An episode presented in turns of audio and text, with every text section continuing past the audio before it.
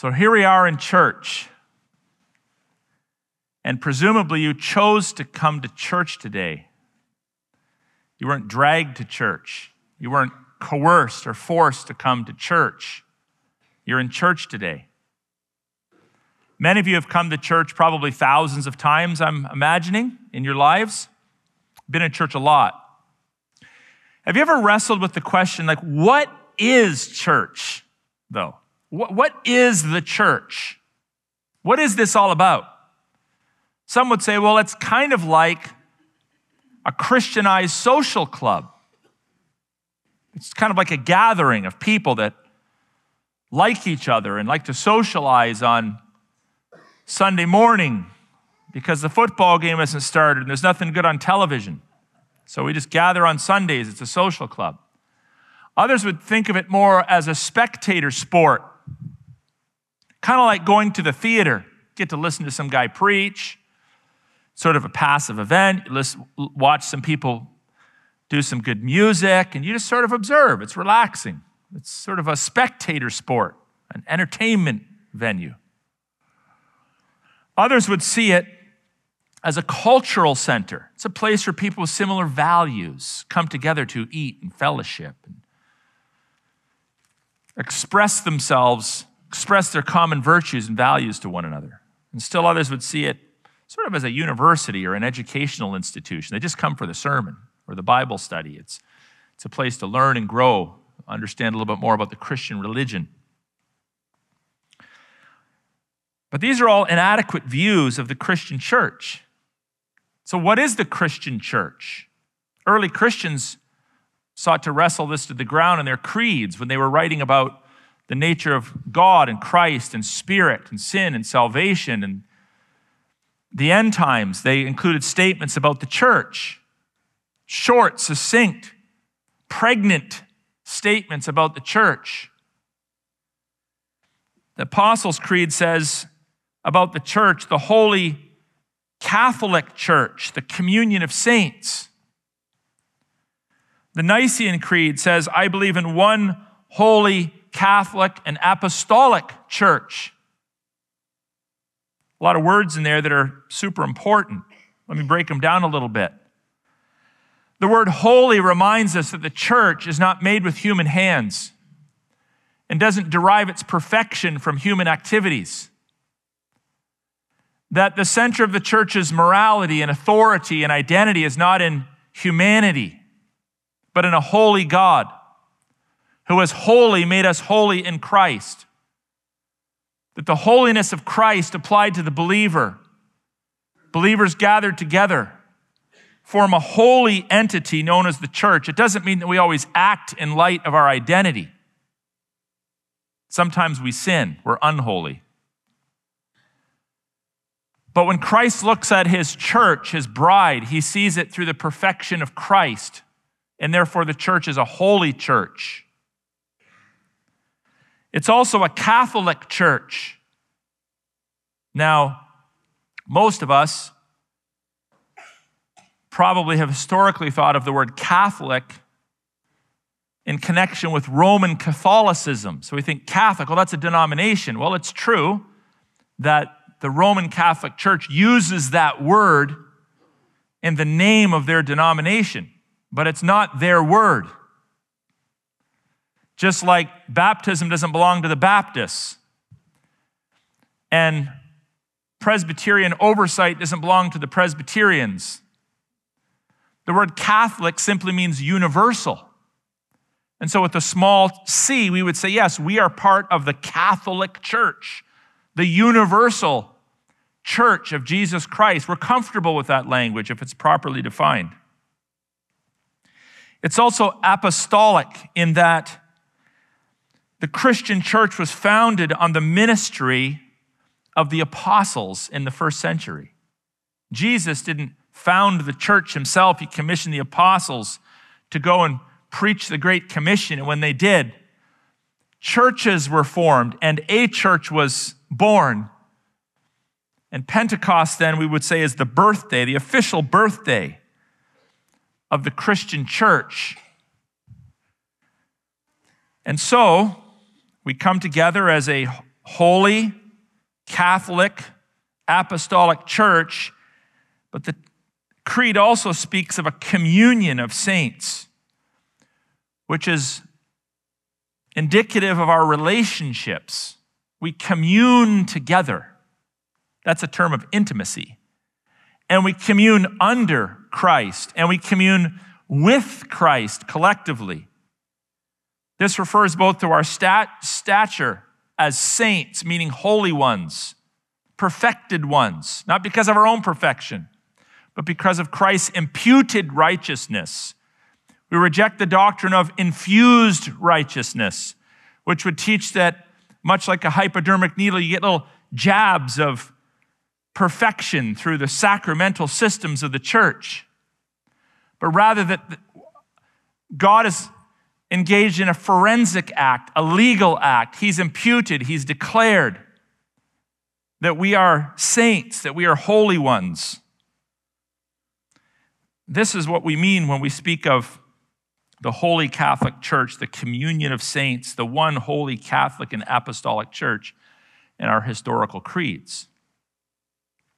So, what I would like to do as we enter into this new subject, we've been doing a series on biblical systematic theology, and we talked about theology proper, which is all about who God is, and then we dealt with Christology, which is all about who Christ is. And then a couple of weeks in pneumatology, which is the doctrine of the Holy Spirit. Now we enter into ecclesiology, which is the doctrine of the church. What is the church all about? We want to talk I want to share with you four questions or ask four questions and seek to answer them from the biblical text. So, most foundationally, when we enter into a new topic like this, ecclesiology, we might want to really make sure we understand what the church is. So, what is the church? So, in English, we have this word, church, derived from the Germanic languages, but it trails its way back to the first century. And when God delivered to us the 27 books of the New Testament, they were written to us in common language, common Greek, Koine Greek, the language of the people, the language of the Jews and the Gentiles. Pretty much everybody understood it on some level. And the word that was selected by the Spirit of God to describe the church was ecclesia. Ecclesia. Now, that word is derived from a preposition and a verb. The preposition being ek, which means out of, and kaleo, which means called. So we talk of etymology, meaning when you, when you, where does a word come from? What are the constituent parts? What's the source of a, of a word? And the constituent parts of ecclesia is out called, or we flip it in English because it sounds more right, called out. So the, the literal etymology, the root meaning of the word is out called. But word, the, the meaning of words is not determined by their etymology, by their roots. The meaning of words is determined by their usage in language. So dictionaries always come after usage. You don't write dictionaries for language and then say, this is how you have to speak. People use words organically, they take on meaning, and then dictionary writers write out the meaning of those words. And over time, when the meaning of words change, you have to change your dictionary. So, for example, we would have felt comfortable 50 years ago saying, I'm gay. We wouldn't feel comfortable with that now because it means something different in the 1960s than it does in the 2020s. Words change. So the meaning of the word ecclesia in English is essentially an assembly, a, a called out community. And it's applied specifically to the Christian community that is described in the Word of God as the temple of the living God. This is super cool, even from a, a visual perspective. If you go back in the Word of God and you think of God's command for the people of God to build a tabernacle, and then temple number one, and then temple number two, these places on earth, these edifices that God commissioned his people to build, in order that while God being omnipresent, everywhere present, God would locally manifest his presence and power into a piece of real estate. So that we, as localized people, we're all localized. I can only be here, I can't be there. I can move over here, but now I'm not there. I'm a localized being, and God accommodates our finitude and he manifests himself at various junctures in history, whether it's in a burning bush or at the mercy seat or on the cross. He manifests himself, he localizes himself so that we might understand him better and worship him in a very incarnational way. So in the temple, the temple, when they were being laid out, of course, you'd take a measuring rod and you would measure out the footprint of the temple. And the first task for building these magnificent buildings was to lay a cornerstone.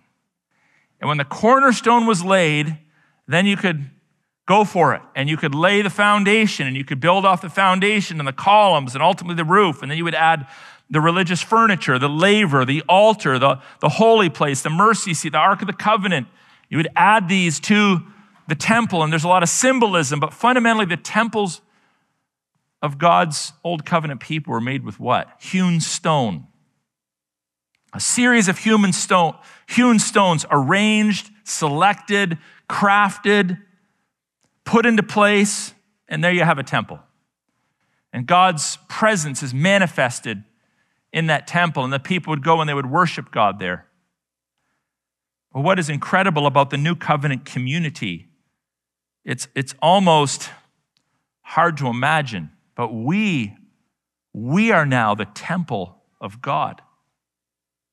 Your body is a temple of the Holy Spirit. And collectively, the church is called the temple of God. We'll read about this momentarily in, the, in one of Peter's epistles. As we come together in Christian worship, each as a living stone. Collectively, collectively, we form the new covenant temple of God. And God, doubt you not it, manifests his presence among his gathered people in a greater way than he does among the scattered church. So, this is a, an opportunity for God to manifest his presence into his people. This is more than just a get together. This is the assembly of God's church, of the, the temple of God. We're also called in the New Testament the bride of Christ, Christ being the groom. Brides are beautiful, weddings are beautiful. There's anticipation and new life and love symbolized in the bride and the bridegroom. And we are called the bride of Christ, which symbolizes the beauty of this thing and the anticipation of a life with Christ. And it also reminds us of who the head of the marriage is not us, but Christ. We're called the family of God. We are the new covenant community. We are the people of God. God has always had a people, even if it's a small remnant. God has always had a people that represent his purposes in the world. Prior to the old covenant, there were faithful men like Seth and Noah, and Melchizedek, and Abraham that were faithful stewards of God's purposes in the world. They were the people of God. And then we have the old covenant community formed from the lineage of Abraham, Israel, God's covenant people. And upon their rejection of the Messiah, God expands his reach into the Gentile territories and now we have a church that is literally universal, composed of Jews and Gentiles. God has always had a people that are meant to represent his purposes and covenants into the world. Now, due to, unfortunately, due to geographical separation, which was more of an issue prior to this century, but due to geographical separation, the church has divided due to past doctrinal disputes, linguistic differences, human rivalry, pride, war, righteousness. we now have various denominations and associations, and so it could get confusing. Like, what is the true church? Which denomination is the true church? Are we the only true church? Is that group over there the only true church? Are they even part of the church? What does it mean to be the church? Is the church just a place you attend? Is it, is it a structure? Is it a facility? Is it a particular branch of Christianity? What is the Christian church? Well, folks, the true church with a capital C is not a denomination.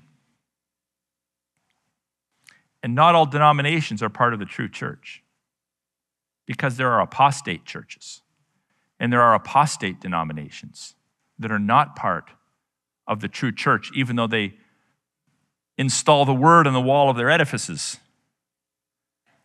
But Christ knows her members, and her members know Christ. And the church then is a universal enterprise. It exists all across the planet. And it is the living, breathing presence of Christ in the world.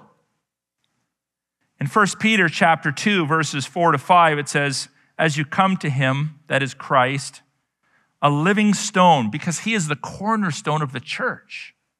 Without the cornerstone there's no temple. Without Christ there's no church a living stone rejected by men, but in the sight of God, chosen and precious. You yourselves, like living stones, are being built up on a, as a spiritual house.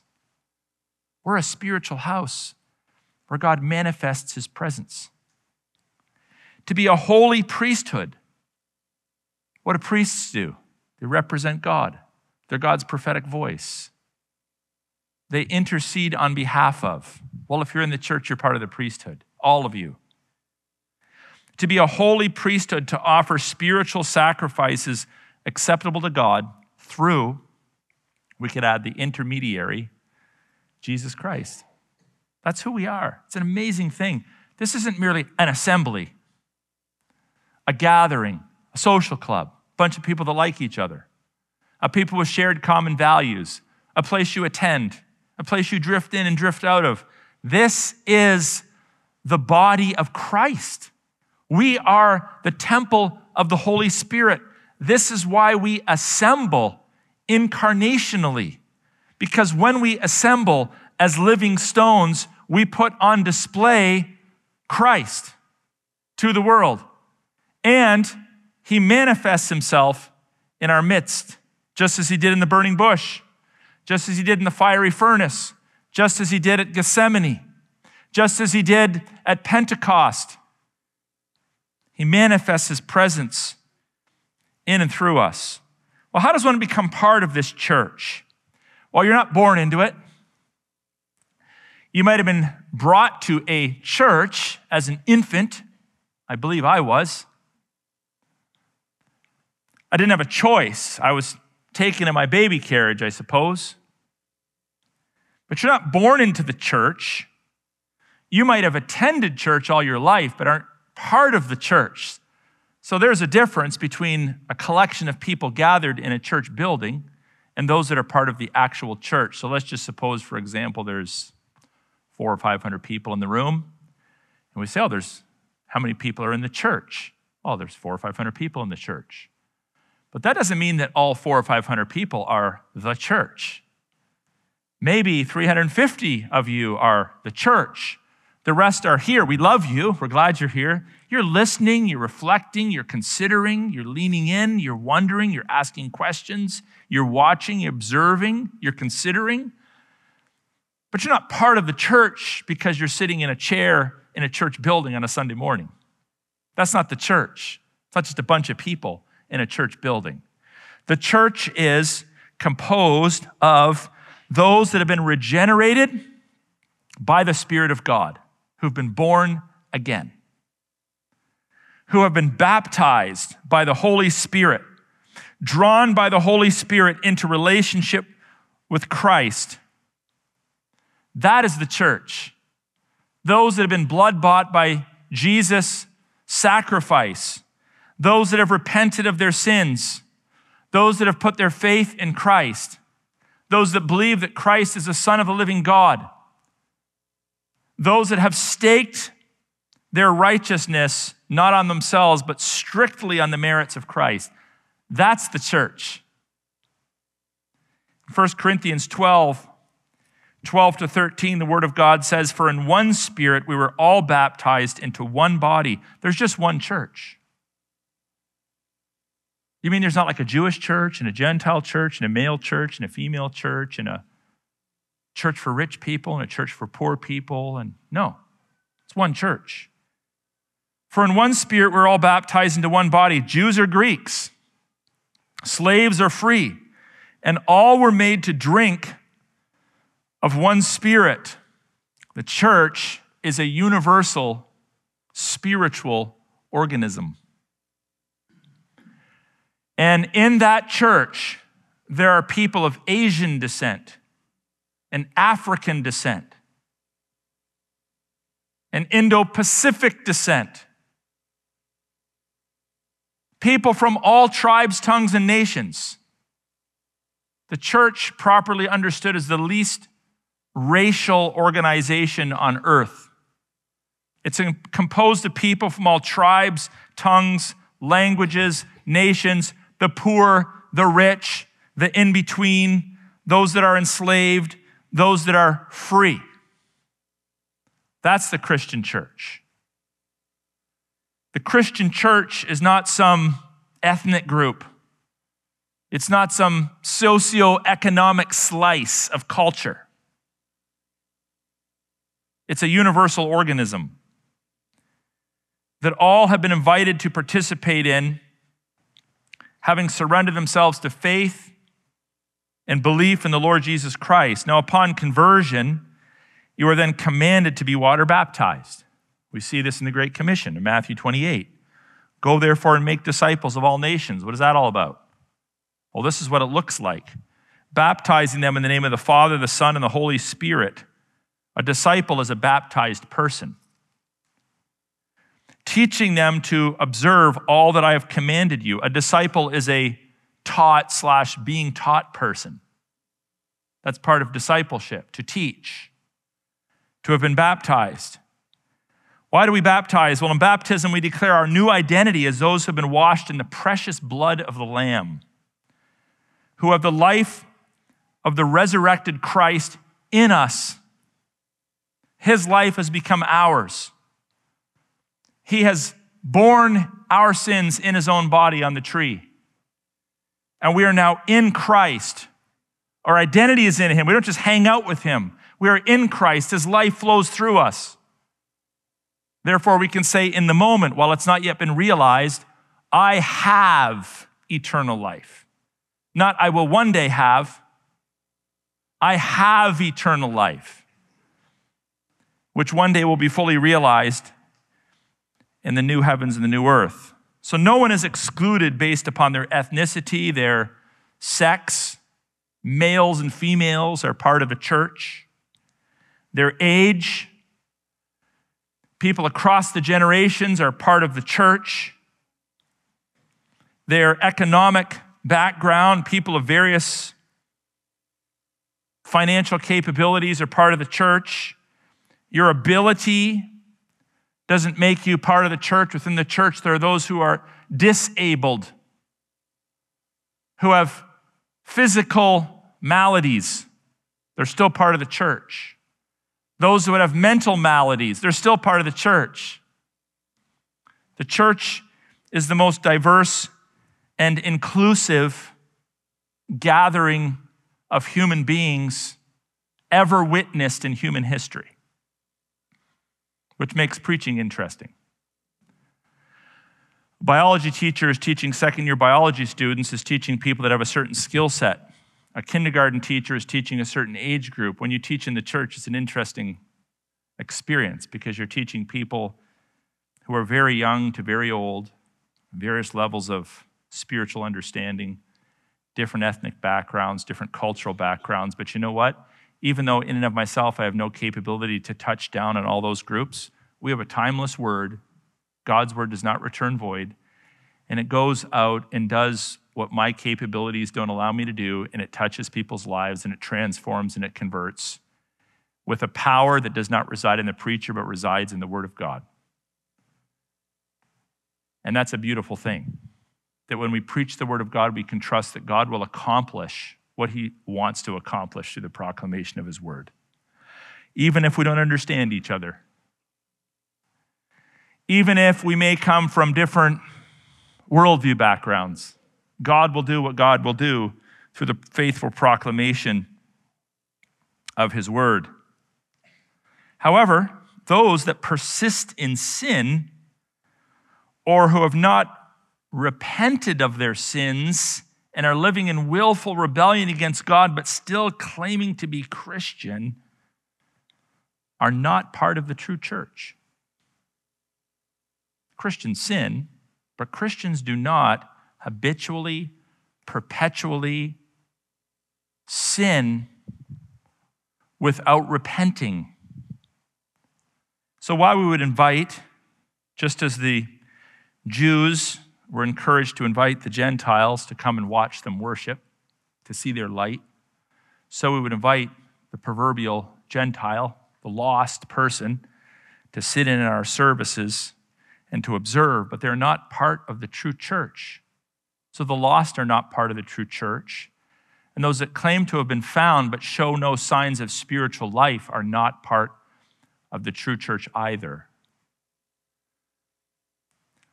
The third question would be who has authority over the church? Now, this is where Christians differ. This isn't so much of a matter of heresy versus orthodoxy, but it is important to discuss authority in the life of the local church. Now, we know that the foundational authority of the temple is the cornerstone, who is Christ. And when a different metaphor is used of the church, a flock, sheep, the one who has ultimate authority over that flock is the great shepherd of the sheep, as Christ is called in Hebrews 13:10. So Christ is the great shepherd of the church. He is the great pastor of the church, not me, not the body of elders, not some bishop or pope. The ultimate shepherd, the great shepherd of the church, is the Lord Jesus Christ. And that shepherd shepherds shepherds, and that shepherd ultimately shepherds the sheep. So we all look not to an ecclesiastical body or a series of clergymen for our ultimate surrender or ultimate instruction, but we look to the great shepherd of the sheep, who is the Lord Jesus Christ. But you know, you're smart enough to know that in the human order, in the sociological order, that God delegates authority down to human instruments in various spheres or realms of life.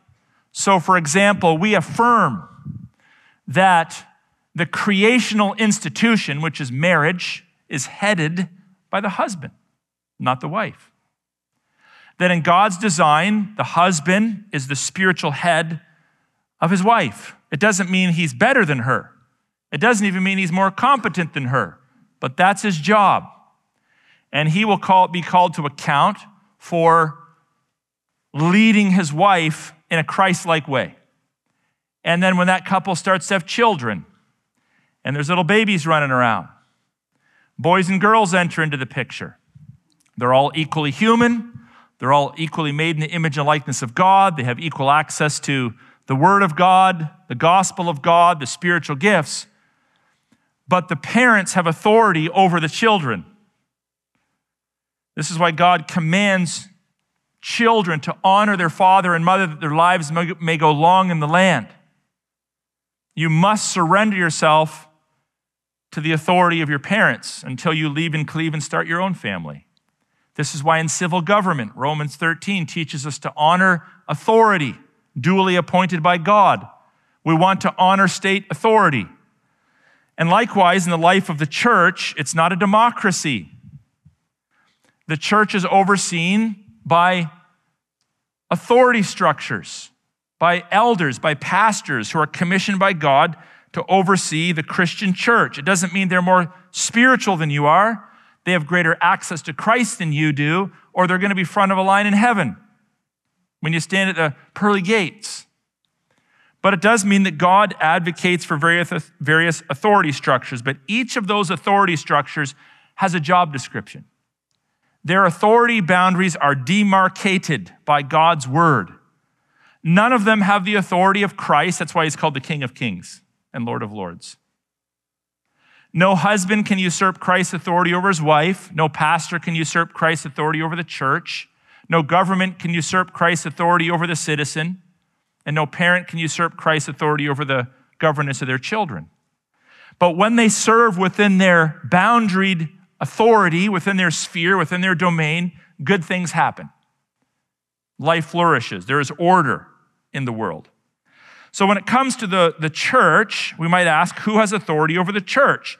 Well, God has appointed pastor elders who can be aided by deacons to oversee his church. So a pastor, there's three words that are used in the New Testament interchangeably pastor, elder, and overseer. They all refer to the same office. They're not three separate offices. They all refer to the same office. We should use them as synonyms. And these three words delineate an office, a specific role within the New Testament church, which is reserved for qualified men. Now, when I say men, I'm not referring to mankind, I'm referring to males. And when I say qualified, I'm not suggesting that every male can hold this role, but qualified males can hold this role. And there are 15 non negotiable qualifications for that office laid out for us in 1 Timothy chapter 3, verses 2 to 7. You should read them. If you score an 80%, you don't qualify. If you score 95%, you don't qualify. You have to qualify 15 out of 15 in order to qualify for the office of eldership or pastoral leadership in the local church. Likewise, qualified men or women can serve as deacons in the church. There is an example in Romans chapter 16, verse 1, of a faithful woman by the name of Phoebe, who is called the diaconai. I is the feminine ending of the word deacon, os is the masculine ending. So there are examples of male and female deacons in the New Testament. And the fundamental difference, aside from those gender qualifications, with eldership being reserved for qualified males and diaconal leadership being open to men and women, is that while both offices must know the Word of God, among other things, but they must, both know the Word of God, elders must be apt, meaning capable, to teach the Word of God. They don't have to be able to teach geometry, geography, history, science, whatever else, but they must be apt to exposit, to expound, to faithfully teach the Word of God. So, lest you think I'm making this up and would reject it at your peril, let me just show you from Scripture where this is very clearly, unambiguously stated. So, in 1 Timothy chapter 2, verse 12, the Apostle Paul writes to Timothy, who was supposed to teach this to other elders I do not permit a woman to teach or to exercise authority. Now, it does not end there. It doesn't say she cannot teach or exercise authority over anyone. But it does say, I do not permit a woman to teach or exercise authority over a man. It doesn't say a boy, it doesn't say a little girl, and it doesn't say other women but it does say over a man. Rather, she must remain quiet. Now, the passage goes on to say, For Adam was formed first, then Eve. It's like, yeah, I guess I can't go with the cultural argument on that. Because the basis of his argumentation is transcultural. He points back to creation order at the beginning of time as the foundation of his argument. Adam was formed first, then Eve. Both are made in the image and likeness of God, and both have equal access to all the spiritual gifts and to the full blessings of God. And both are absolutely precious and special in the sight of God. But in God's organizational structures, He has given the responsibility to govern the local church to qualified men. Now, the modern listener might ask the question what is a woman? And that's the subject for another sermon, but I think we know the difference between a man and a woman. Now, does that mean that women cannot be gifted preachers or teachers of God's word? No, it doesn't mean that. It doesn't mean that at all.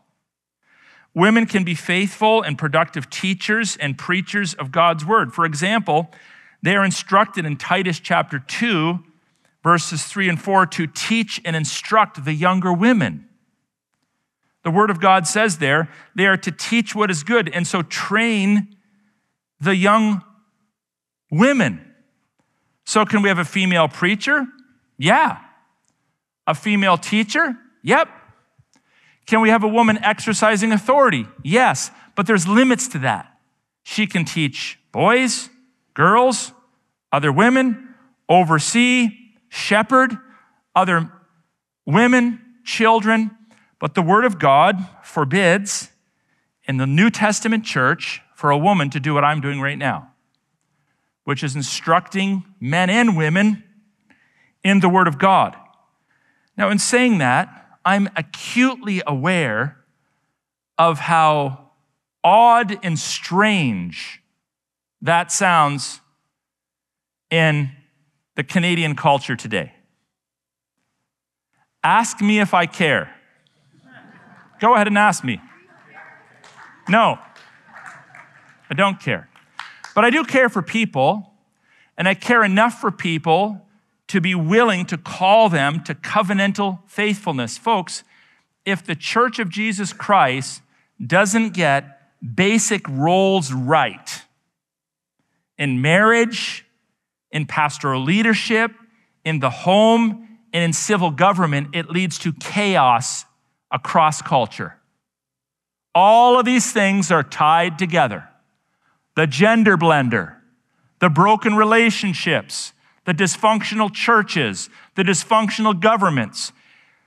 It's a spiritual battle, but in terms of authority structures, it's because they get authority structures wrong.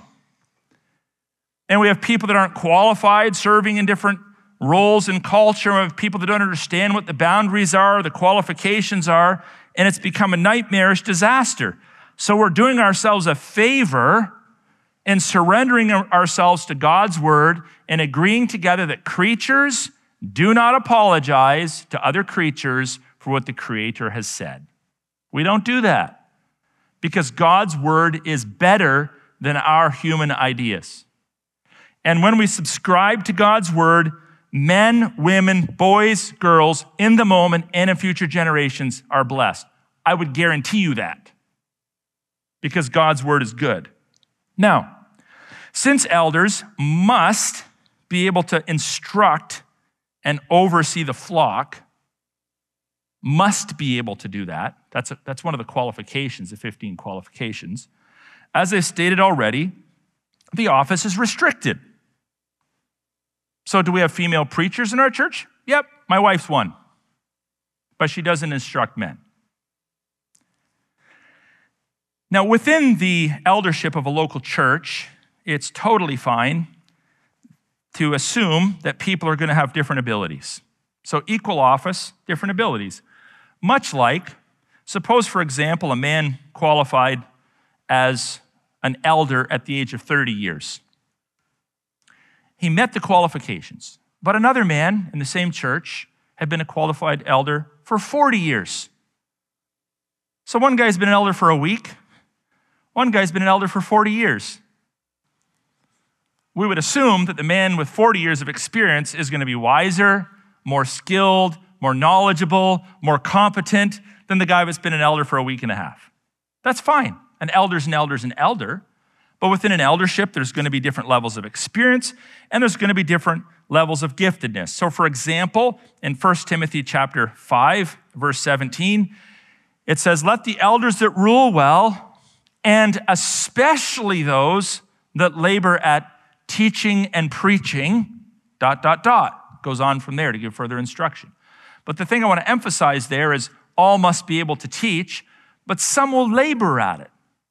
Some will do it like I do it, like on a regular, ongoing, consistent, upfront basis. That's fine. It's not like every elder gets equal stage time. That every elder gets you know, an equal number of Sundays. They all must be teaching in some venue, in some context. But we also must weigh out skills, maturity. You're not going to take a guy that's been an elder for a week and make him the chairman of your elders council. You're going to pick someone with a bit of water under the bridge, who has a bit of a Papa Bear persona in the local church. That's fine. Now, in terms of how churches are organized, I want to introduce you very quickly to three models that historically have been adopted by various churches to organize and govern the assembly. So, one would be an Episcopal model. And an Episcopal model, I don't want you to mistake that word for Episcopalian churches, although they do follow that model, but this is just the name of a model of church governance. And that model, Episcopal, the Episcopal model of church governance, is where you have a collection of local churches, and they're not self governed as ours would be. They're not autonomos, they're not self lawed, but they are governed by a bishop or a pope or a cardinal or someone that lives in the Vatican or someone that lives in Toronto or someone that lives wherever. So in Protestant and in Roman Catholic churches, and of course in the Eastern Orthodox Church, there are groups that are episcopal in nature. Methodists historically were Episcopal, Anglicans are Episcopal, Roman Catholics are for, follow an Episcopalian model of church governance. And then under that, you have two other models of church governance, both of which affirm the autonomy of the local church. By autonomy of the local church, they don't mean that our church is autonomous and we don't care about any other churches, but they mean that at the end of the day, each local assembly is responsible to sink or swim to govern its own affairs, to administer the sacraments, to discipline its people, to preach the word of God, to faithfully steward its resources, to send out missionaries. And there's two models under that. One would be called congregationalism. So in congregational governments, the church essentially vests its legislative authority to the, the entire membership. So anybody who's in the church has equal authority often expressed in the form of a vote in the life of the, the church. A lot of Baptist churches historically have followed this model. Obviously, congregational churches have followed this model. Some Baptist churches have followed this model of congregational government. So, what that means is that a person that's been saved for three hours has equal say in the affairs of the church as someone who's been saved for three million hours. And you can understand that that is sounds kind of nice because after all, we're all brothers and sisters in Christ and we're a family and we all have equal access to God and we're all made in the image and likeness of God. But unfortunately, you just won't find that model in the pages of Scripture. Instead, while we would affirm that everyone is equal in Christ and has equal access to the things of God, we would advocate for what's called a elder governance or what's historically been known as a Presbyterian model of church government. Not to be mistaken for Presbyterianism, but presbyteros is one of the words that we use for eldership. So, a Presbyterian or elder led form of government is a church that is governed, ruled, led by qualified elders. This is why, if you're in that model, you have to get your elders right. Because if you get your elders wrong, you wreck the church. And Presbyterian churches, Reformed churches, and churches like ours have historically adhered to that governance model. And may I just say, I have noticed in my tenure, my 30 some 29 years as a pastor, that it's becoming more common for churches to be led or governed or ruled by elders because I think there's been a renaissance of appreciation for this biblical teaching.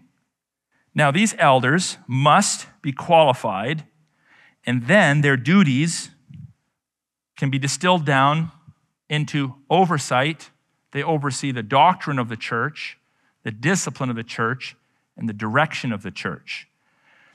Let's say you're a very godly man and you have a wife and you have children. You're like, you know, I'm not much into church, so I just stay home when we do home church. Um, that's not a church. That's not a church. Your family isn't a church.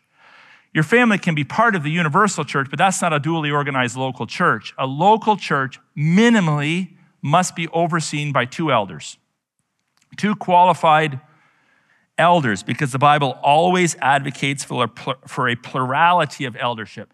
Not one super pastor at the top, but a plurality of elders.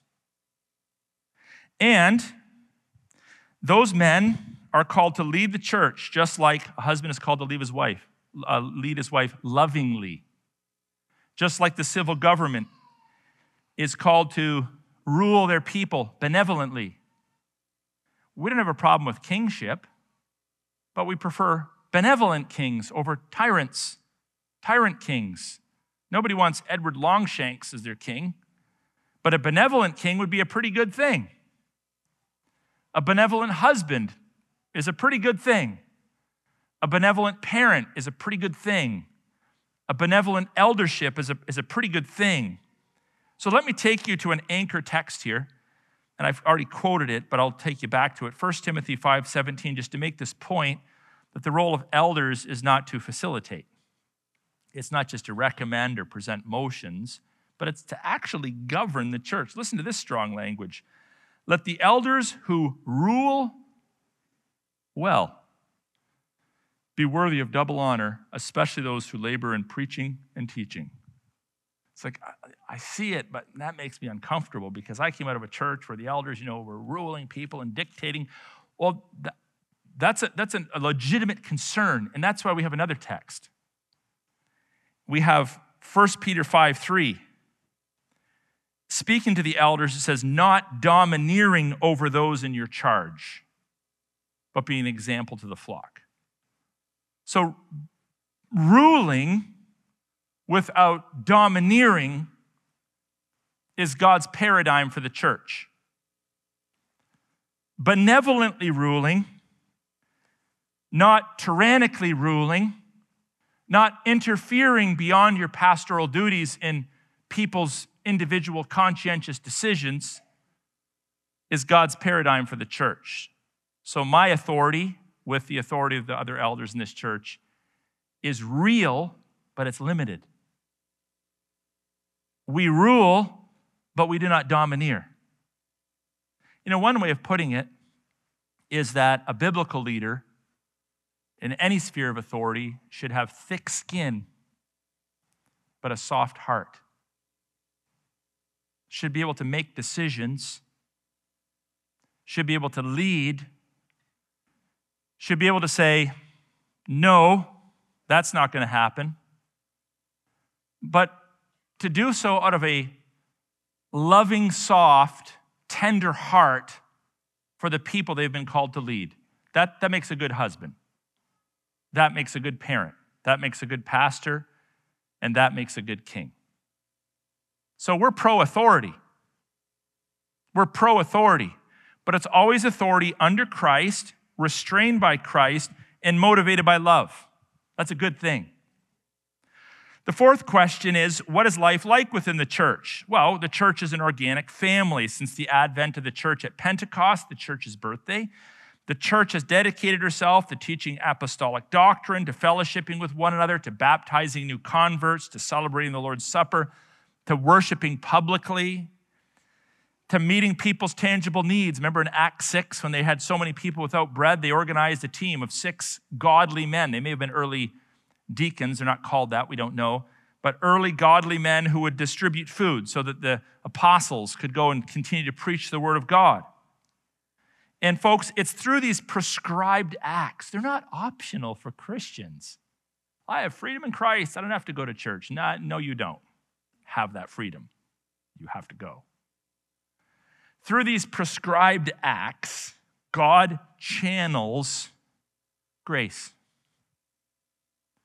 mercy, the resources of God. To live in rebellion against God's prescribed acts is to cut yourself off from the grace, mercy, and resources that you need to live the full Christian life.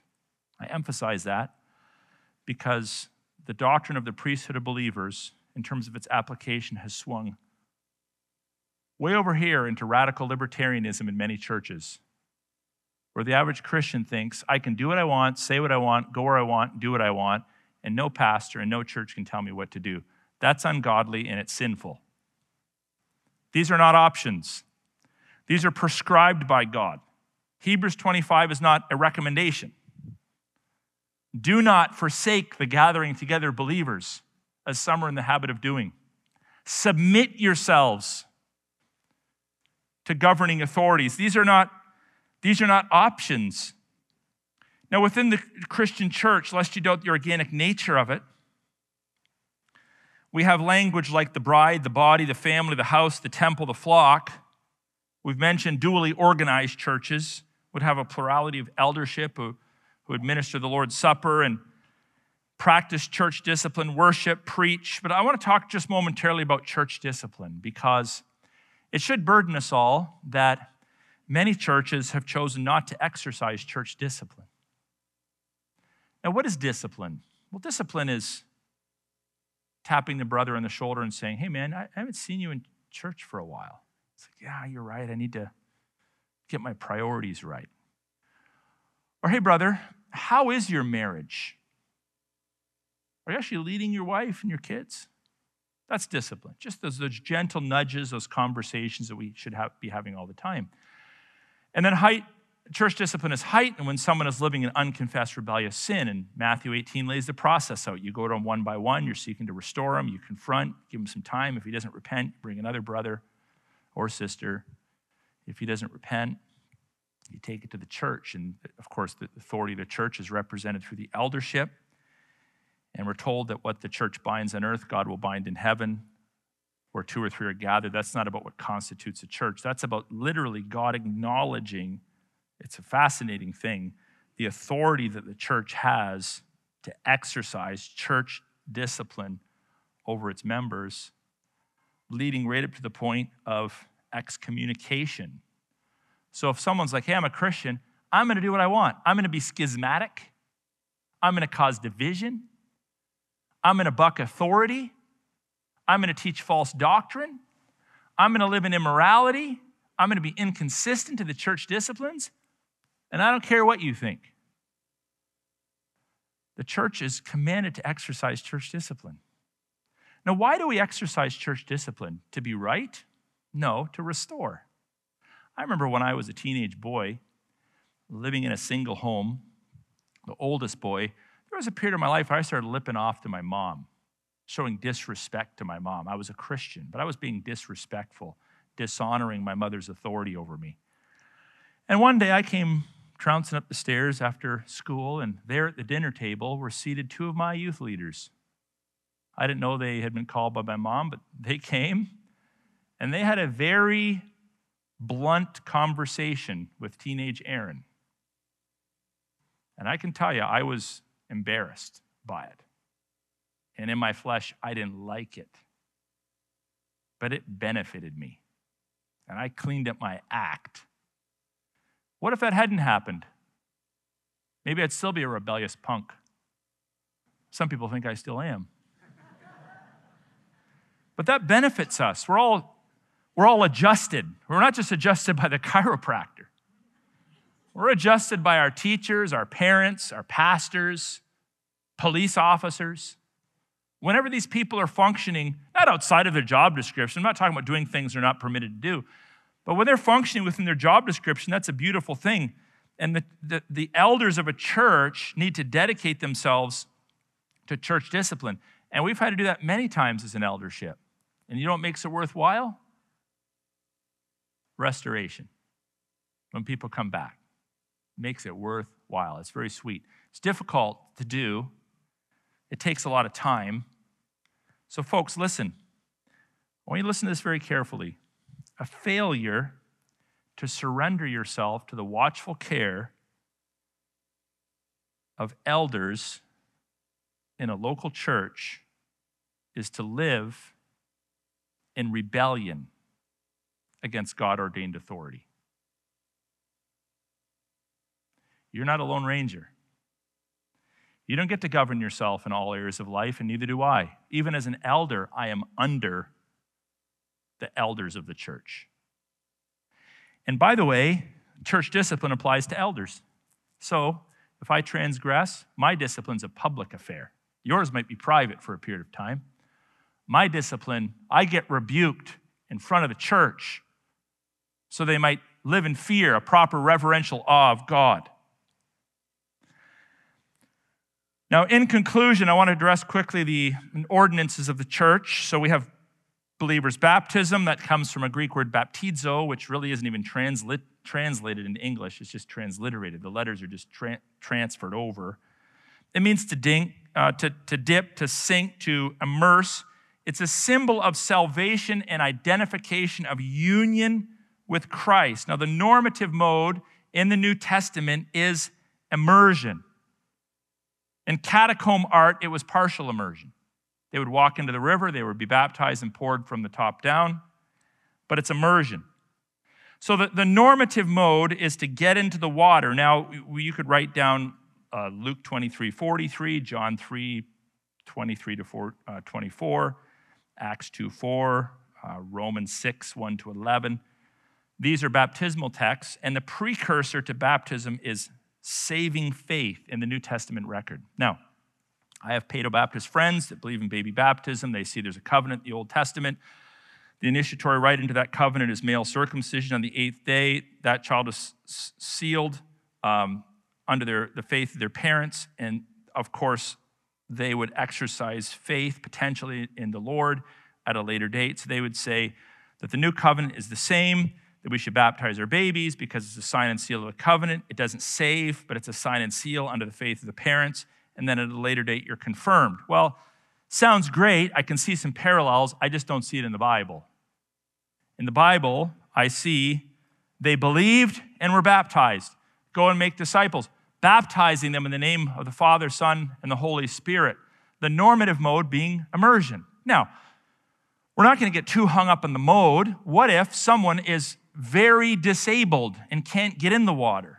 Oh, we'll pour them. We're not going to say, sorry, not enough water, you're not legitimately baptized. I heard of a church once. Guy goes down into the tank, he's being baptized, he's hanging onto the railing. He comes up, his hands dry. The elders convene a meeting that week and determine that his baptism is illegitimate. And he has to go back in the tank. This is where you elevate mode over purpose. So there needs to be some wisdom exercised there, but baptism is necessary as a sign of membership in the covenant. And then we have finally the Lord's Supper, sometimes called the breaking of bread, the common meal, the Eucharist, which comes from the word Eucharisto, to give thanks for communion, koinonia, and it's tied together tightly, as Pastor Blake mentioned, to the Passover feast, which was celebrated annually. This is why some churches only celebrate communion annually, because they see it as a replacement of Passover, and others right through to weekly. The, the New Testament is mildly ambiguous about that. So there needs to be some wisdom and discretion. But the purposes of the Lord's Supper, laid out for us in Luke 22 and 1 Corinthians 11, include that it serves as a memorial of Christ. It's an identification with the new covenant, which implies it's for believers only. It's a proclamation of his death. It's a proclamation of his second coming. It's fellowship with Christ, and it's a means of grace. Not in the Roman sense of the word, not as an injection. Not like that. Take communion, get a little shot of grace get baptized, get justified. It's not like that. It's not like a hypodermic needle where you're being injected with it. But it's a means of grace in the sense that, as an act of obedience, it keeps the door open for God's resources of grace to be channeled into your life. In other words, when you disobey God, steps back. When you obey God, his resources are available to you.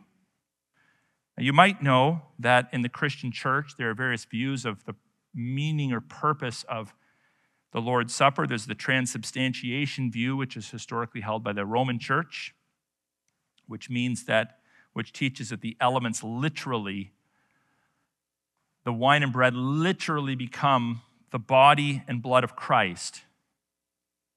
And then there is the consubstantiation view, which is held by the Lutherans, which would teach that the communicant, in other words, the participant, actually partakes of the body and blood of Christ in, under, and with the elements. And then there's the historic memorial view held by Anabaptists and many Baptist churches, which would say the elements are merely symbolic. You're just remembering something.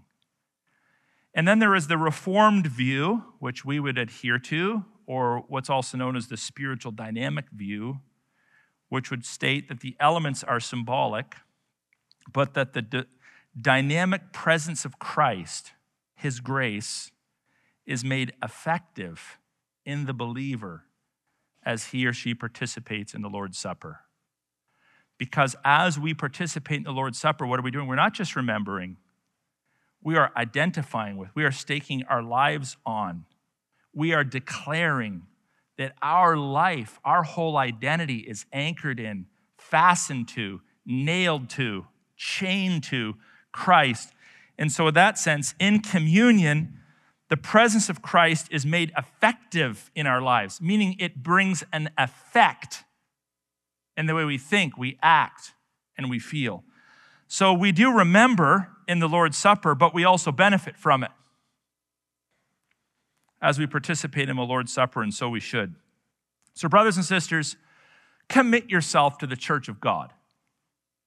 Serve in it, obey your duly appointed leaders, discipline one another, preach the gospel, baptize converts, worship God. We are a lighthouse in a very dismal world. And if we don't get the church right, how do we get the world right? If we don't get the church right, how do we get the gospel right? If we don't get ourselves right, how can we possibly preach the full riches of Christ to a desperate world? So I trust that you'll be blessed by these words and that it will continue to sharpen your understanding of the Christian church and encourage you to participate more fully in.